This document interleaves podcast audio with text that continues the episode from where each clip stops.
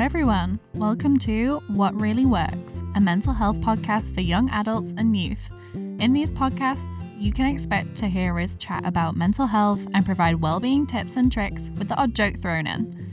What Really Works is brought to you by Discovery College, an initiative run by the Canadian Mental Health Association Kelowna, where lived and living experience and learned experience informs everything we do. Now let's get started with today's episode. Hello, What Really Works listeners. I hope you all are having a fantastic day so far. Hey, Becky, how's it going? I'm doing good. I am very excited for today's podcast. Oh, yeah, why are you excited? I am very excited about this topic, which is going to be all about people pleasing. I'm super excited because we have a guest which is super open about her experiences with this and also the fact that I am definitely guilty of doing a little bit too much people pleasing too. So I think it's, yeah, I'm just excited to be kind of learning and sharing about it. Also, this guest happens to be a very wonderful friend of ours, so that makes it a little bit more fun for us. We would like to introduce you to our wonderful friend, Sonia. Hello, hello. My name's Sonia and I work for CMHA as well. I'm the volunteer coordinator and I thought that I'd come here today and share my experiences of people pleasing with these lovely ladies. Question for you, Sonia. Icebreaker Uh huh. to get our listeners to know you really well. I'm What- at the edge of my seat here. It's going to be a big question. What's your favorite fruit? I think I'm going to say peaches because they're fluffy and cute, but nutritious and delicious. I love how that rhymes. I did plan it, I can't lie. Don't let the listeners know. The listeners can't know that we plan our podcast ahead of time. This is just a conversation off the cuff. Everything's off the cuff. Well, Speaking of off the cuff, Becky, yes. what's your favorite fruit? Oh, this is off the cuff. Um, a cantaloupe melon. What the heck is a cantaloupe? Isn't You that mean- no? A cantaloupe. Oh, I'm sorry. Um, everyone, Olivia's being really mean about my accent. So Sorry, sorry, not being supportive. Um, cantaloupes are great. Cantaloupes are probably just as great. well, and Olivia, what's your favourite fruit? Pineapples, because just like me, they're sweet on the inside once you kind of dig deep, but on the outside, they're pretty spiky and rough and tough looking. all right. I'm gonna say maybe let's get stuck into what people are here for. People aren't here to talk about fruit. I don't think so. Okay, let's talk about mental health. Let's talk about people pleasing. What is people pleasing, Becky? What's it? Give us a definition. All right. So, as a general definition, what we kind of the definition we'll be using today, uh, because there are a lot of different kind of explanations of what people pleasing is or what it means. So, what we're chatting about today is people's behavior. And that behavior is looking like people wanting everyone around them to be happy and doing anything to be able to keep those people happy. So, what it is, is it's putting everyone's needs and their wants way before yours to a point where you're not even meeting your own needs. It also can look like a real personal need to contribute to other people's lives, a real personal need to make sure that they're happy, not upset, to a point that being able to do that to a person actually makes you as a person feel needed. It makes you as a person feel fulfilled, which in turn can have an impact on our well being, right? And it's definitely on a scale, and we'll kind of get stuck into what I mean about saying people pleasing is on a scale in a little bit. I think it's worth mentioning that we can all be people pleasers at some moments or other moments, but like with the scale that you're mentioning, there are various degrees of how much you are actively trying to please people and whether or not that is impacting your wellness. And one of the reasons that we were so excited to have Sonia on the podcast today is because she's openly expressed that people pleasing is something that impacts her wellness. Um, so, how do we really decide if it's something that impacts our wellness? Sonia, I don't know if you have any thoughts on that. Thanks, Olivia. Yeah, absolutely. So, for me and my personal experience of people pleasing, what made me realize it was impacting my wellness is when I'm already feeling drained and emotionally exhausted, and actually what I need is to do something for myself. I will postpone that and I will put that on hold if someone else needs something. So, for example, around six months ago, I was really poorly. I had like a cold, I had a headache, I was drained. And my friend needed some medication herself. And instead of telling her that I was unwell and I couldn't do it, I actually went out and I walked and I got this medication and I took it to my friend's house. I didn't have to do that, it wasn't an expectation, but I felt responsible once she asked me to do it to be able to do that for her to make her day better. And actually, I put doing something for her above doing something for myself. Um, I'm sure we all naturally do that from time to time, but I've noticed that for me, for example, it's it's almost a daily occurrence, and I think that's where I identified it's a problem, and I'm sure that some of the listeners here are resonating with that. Yeah, 100%. And, you know, how you were saying about everybody does it on some level, that's that scale that we're talking about is, you know, it's a real sliding scale. Nobody's going to be permanently in one area of people pleasing. Um, but for some people, you know, they kind of do it here and there when they maybe when their needs are already being met. Um, whereas for other people, maybe higher up on that scale of people pleasing, like you say, Sonia, it's about putting the other person's needs before yours all the time. Even when you were feeling sick, it was like, I now feel responsible for this person when actually that wasn't your responsibility, but you had that real need to be able to go do that. And I want to bring attention to the fact that a lot of people when people pleasing is becoming a problem is when you identify that you are feeling responsible for other people's thoughts and feelings and emotions. I know that for myself, I call it being a negative narcissist when someone is upset, when someone is sad, when someone is not feeling themselves. The way that I've identified that I tend to be a people pleaser is by blaming myself and automatically assuming that a person's emotions or state of being is due to something that I've done, right? It's my fault that they're sad. It's my fault that they're angry, even though actually I've done absolutely nothing wrong. And I think that's important as well for us to maybe acknowledge is people act in a people pleasing way for very different reasons, right? So for me, I try to people please because I can't stand the idea of somebody being angry at me. So I'll do anything to avoid someone being angry at me, even if that means I become more and more angry internally myself and become more frustrated with myself because I'm not communicating my needs. I'm not setting my boundaries, so I'm getting angry at it. But actually, at the end of the day, I'm the one who's making myself angry and putting myself in that position because I'm just doing anything to avoid somebody being upset, angry, frustrated, irritated with me. Um, another thing is like not wanting to admit to people when you're hurting. So you're actually putting your need and the fact that you've maybe been hurt by someone else on the sideline because you don't want to offend that other person. And I think that that becomes a real problem as well because, like you're saying, that idea of kind of building anger and like resentment inside yourself because you're not directing those feelings anywhere and resolving them, you're kind of keeping all the negativity internally. Yeah, and that must be exhausting right? Uh-huh. Like it, it's exhausting constantly doing things for other people, but never setting some time for yourself, never doing a little bit of self care for yourself, never taking time to go, okay, like this is actually what I need. This is what somebody's want is. Um, yeah, it must be exhausting to be even just constantly thinking about other people and their needs and their opinions and things like that.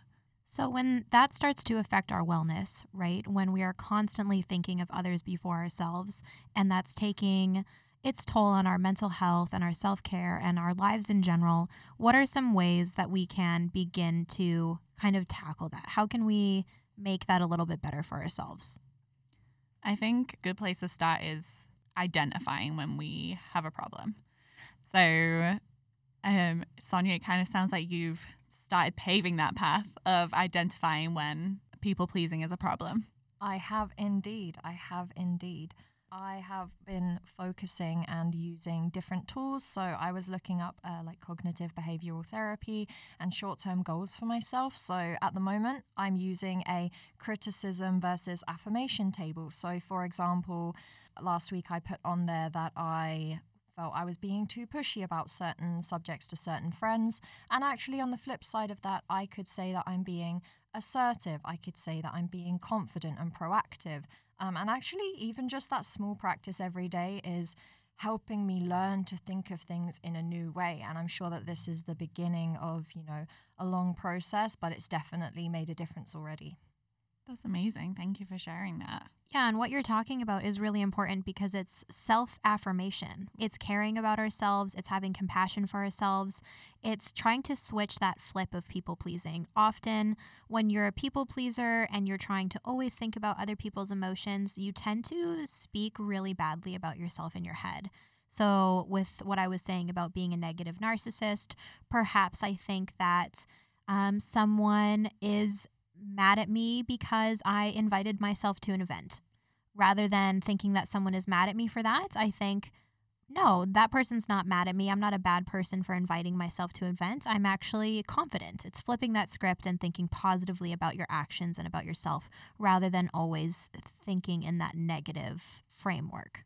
Yeah, and that comes down as well to the fact that a person might identify that maybe they need to flip that uh, mindset, that thought process, because maybe they've identified that their opinions of themselves come from the opinions of others about themselves or that need for validation from other people, not from ourselves. So, things like self affirmation that you are both talking about, that is a great place to start when we've identified, okay, I'm people pleasing because I need validation from others. I'm not getting it from myself. My emotional wellness is based on my latest interaction with other people, those self affirmations, and thinking, okay, that's maybe a negative criticism of myself.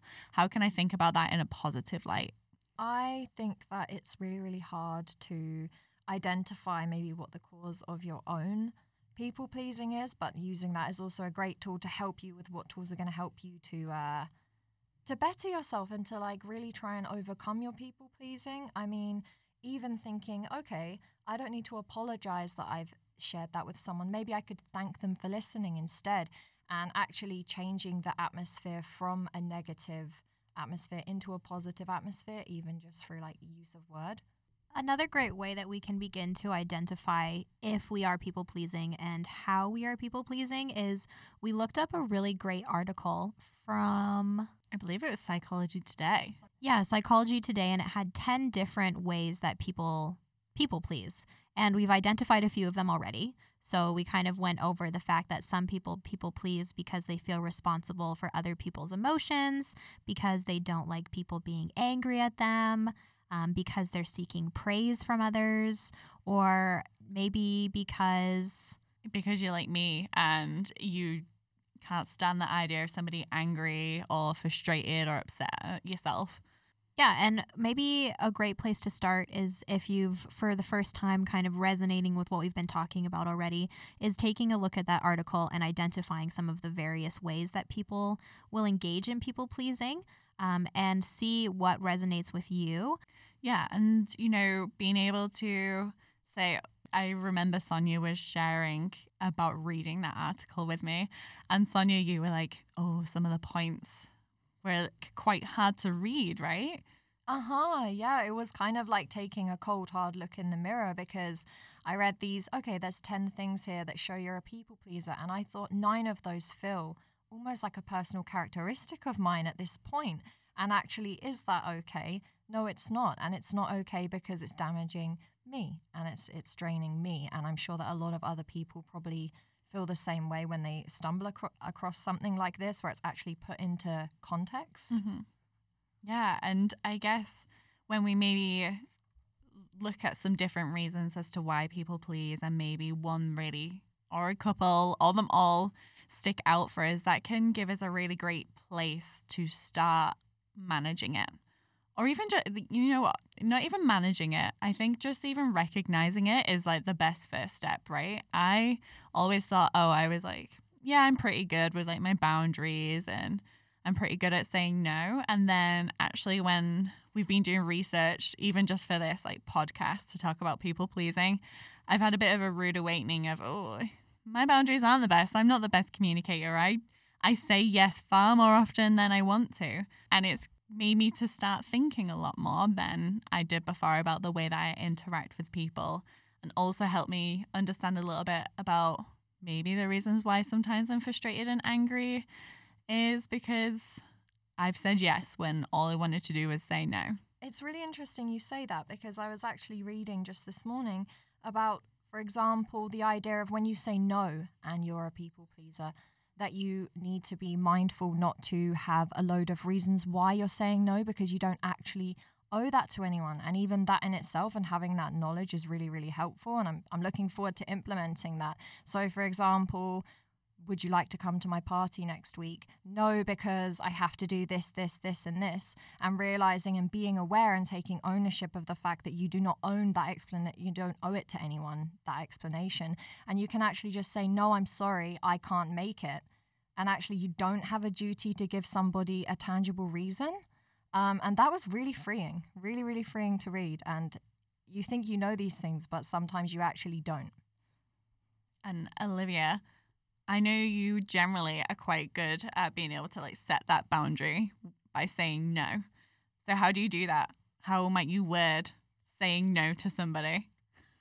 My favorite thing to use when I'm saying no to somebody is remembering and saying in the back of my head that no is a complete sentence and recognizing that I'm going to make the situation less confusing for myself and less confusing for another person if I just say no. If I say no, I can't make it, um, and not apologize for that. Remembering that giving a lot of explanations might muddy the situation or make someone feel as though you're making excuses, which is actually worse than just saying, I can't, or I don't want to, or no, or something along those lines.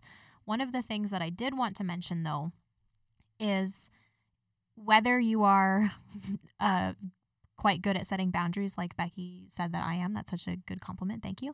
Or you are maybe more of a people pleaser and you have a hard time setting those boundaries and you're going to start trying it for the first time. I just want to talk about how hard that can be for not only yourself, but for the people around you. I find often if you are a people pleaser and if it's always been your goal to make other people happy around you, as soon as you start setting those boundaries, you might get a little bit of backlash for that, right? Because the people that you've surrounded yourself with are used to you always saying yes. And as soon as you start saying no, that can be a difficult experience for the, those around you. I'm wondering if either of you have had any experience with that or if you have any tips or tricks of kind of how to navigate the waters of beginning to set those boundaries and work on your people pleasing. I have an example from the workplace of all things. I know, which I Juicy. think not from CMHA, um, but basically, and I think this is kind of actually an important experience to share because there's a bit of a power dynamic right? Especially if this is something with like your manager or, you know, if you're living at home when you're with your parents and you're trying to set like a kind of boundary that helps us. And it was when I first started working, when I left university. University is great at educating you in what subject you're in, but I didn't necessarily learn great skills to help me in the workplace. Um, on my course. And that meant when I first started working, I was a yes woman. Anybody could throw a project at me and be like, yes. Even I'm completely overwhelmed, it's got nothing to do with my role. Yes, yes, yes, I'll do it. I'll stay up all night and work. And it, it made me really angry with my workplace. It made me really angry with my manager. It made me uh, dislike what I was doing as a job. And then I was talking with a friend about it, and they were like, well, you're the one who's saying yes. Like, why are you annoyed? Like, you're the one who said, yeah, I'll take that on when you know that you've got too many projects already.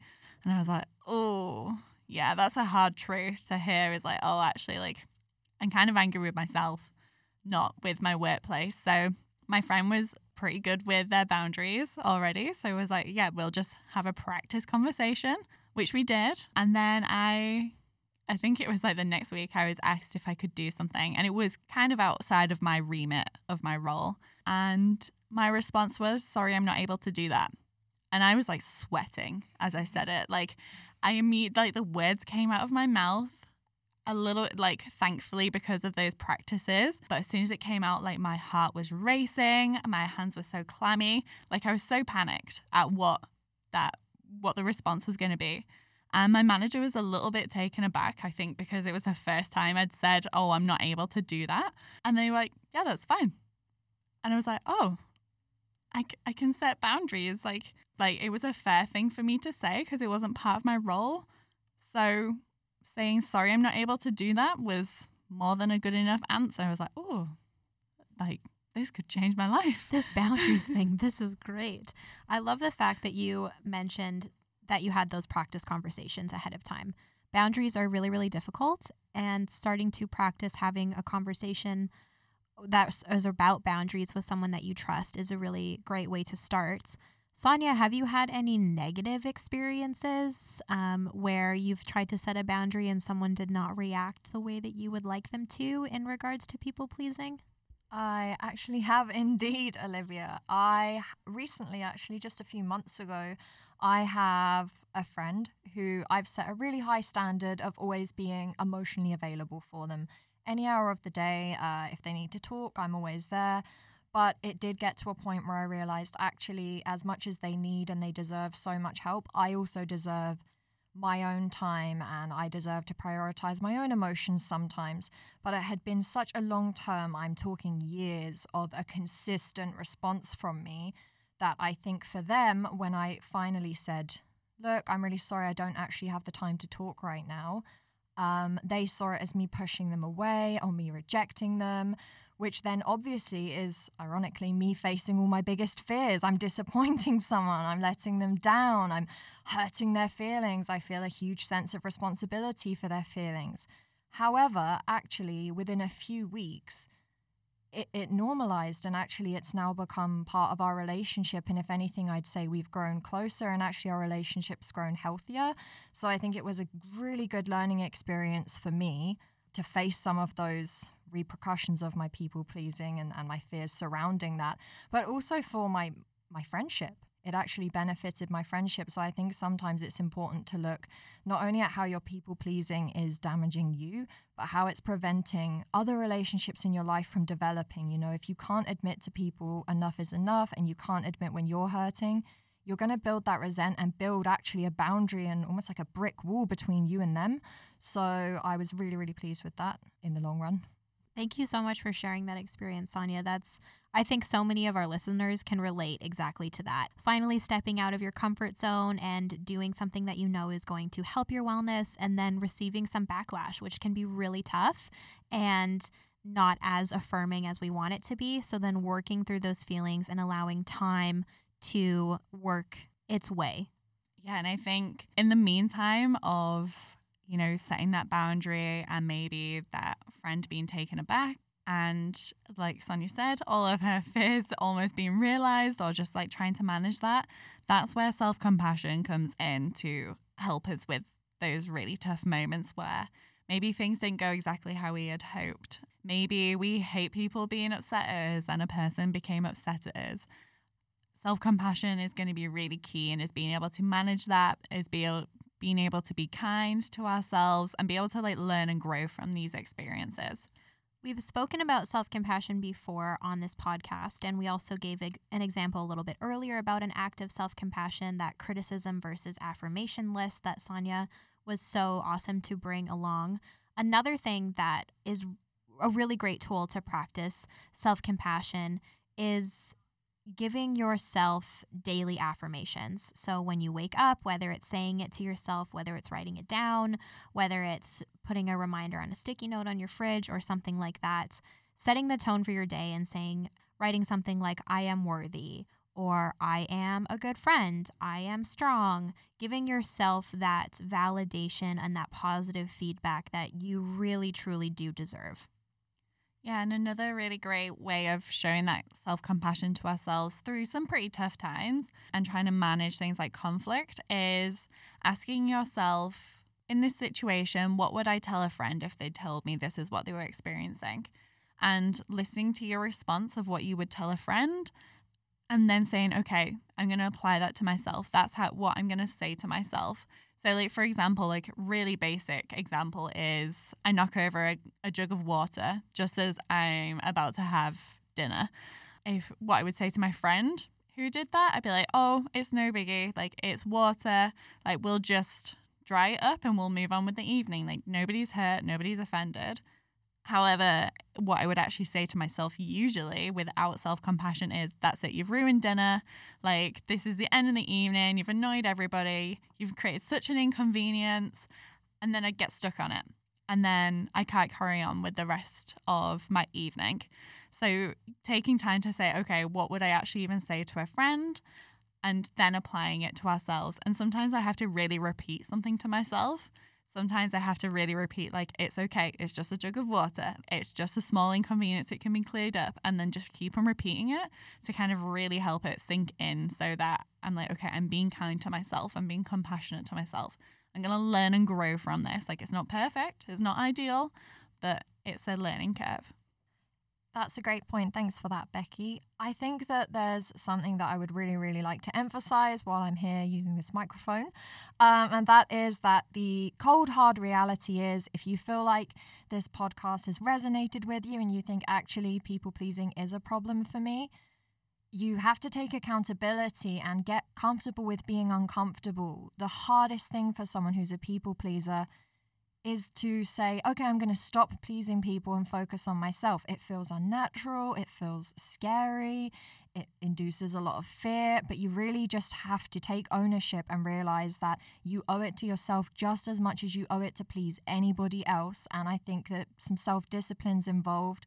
So hopefully you'll try a few of these techniques that we've mentioned or maybe take a look online. But yeah, it's really important. Thank you so much for joining us today, Sonia. It was an absolute pleasure to have you on the podcast, and we hope that you can come back and talk to us again soon.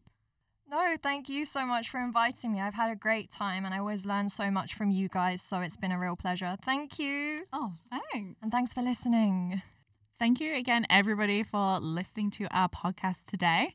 And also a huge shout out, as always, to Matt, the bearded leader from Staples Studio, for letting us use their podcast booth again. Let's all just appreciate these great sound effects. Oh, I love it. all right, uh, we're off, ladies and gentlemen. Thank you, and enjoy the rest of your day. Bye. Thanks again for listening to us. We hope you enjoyed this podcast. You can find us on all major podcast streaming platforms, and if you don't want to miss any future episodes, you can follow us or subscribe to What Really Works. To find more from Discovery College, go to discoverycollegekelowna.com. And thanks again to Staples Studio in supporting us to produce this podcast.